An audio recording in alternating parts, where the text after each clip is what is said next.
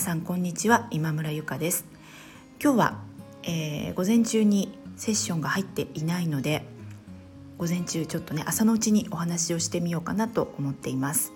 で今日のテーマなんですけれども傷つくことについて少し考えながら話してみようと思っています。というのがですねここ数日あのネット上だったり、まあ、1件だけ実際の話もあったんですけどもなんかですね人との関係で傷ついてる人の気持ちに触れることがとても多かったんですね。最初あの特に気にしてなかったんですけれども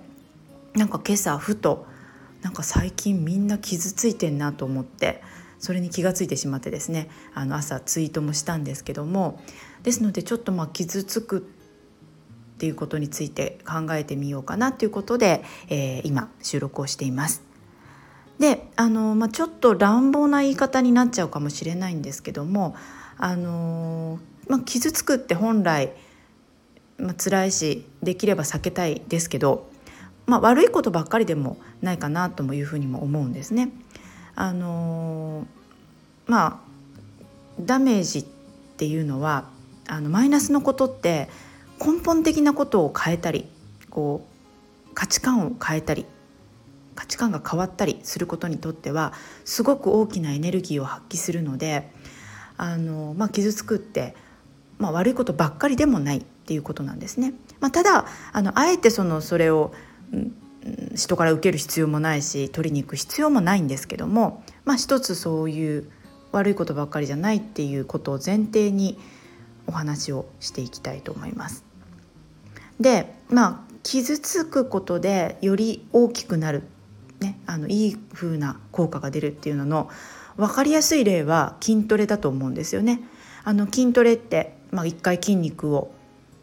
ダメージを与えてでそれがこう回復する時に超回復して、えー、筋肉がついていくっていうのを知っててわざとこうやってどんどん鍛えるっていうことになるんですけどもまあ要はですね、あのー、上手な傷つき方というと変ですけど筋トレはまさにそれだと思うんですよね。心もまあ同じでうーん、まあ、傷つく時ってすごくそれが気持ちなので辛いんだけども乗り越えた先には必ずその傷つく前の自分よりも何らかの形でこう財産になるもの自分が成長したりだとか、うん、優しくなれたりだとかっていうあの前よりも成長してる部分っていうのが必ずあると思うんですよね。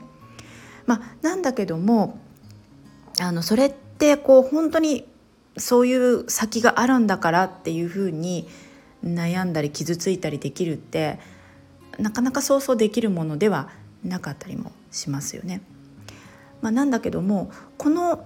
うん、傷つくことっていうのが、まあ、その先に大きなこう変化をもたらすっていうことを知ってるか知らないかっていうのであの結構傷つき方って変わってってくると思うんですね。まあ、もちろんちょっとあの今日乱暴な言い方って言ったのがその傷つく内容にもよるんですけどね本当にあのセルフイメージが傷つけられるようなダメージっていうのはなかなかそう簡単にはいかないんですけど、まあ、ただそれも含めてですね要は人間こう、うん、ぬくぬくしてる時って意外とこうやっぱり変われないんですね。まあ、コンフォートゾーンっていうのもそうですしあの今特に不便がない時ってこう大きく何かをチェンジすることですね自分の価値観だったりそういうものを変えることってできないんですよね。なんですけど例えば失恋をするもそうですし誰かとこう揉めて傷つけられてとかいう決別があったりっていうようなダメージ、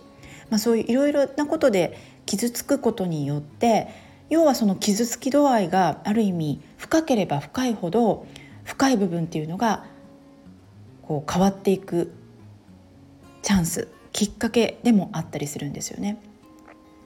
でまあ、あの最初に言ったようにそうは言ってもなかなかその傷ついたままでそこで終わっちゃったら本当に一か八かの賭けでそのまま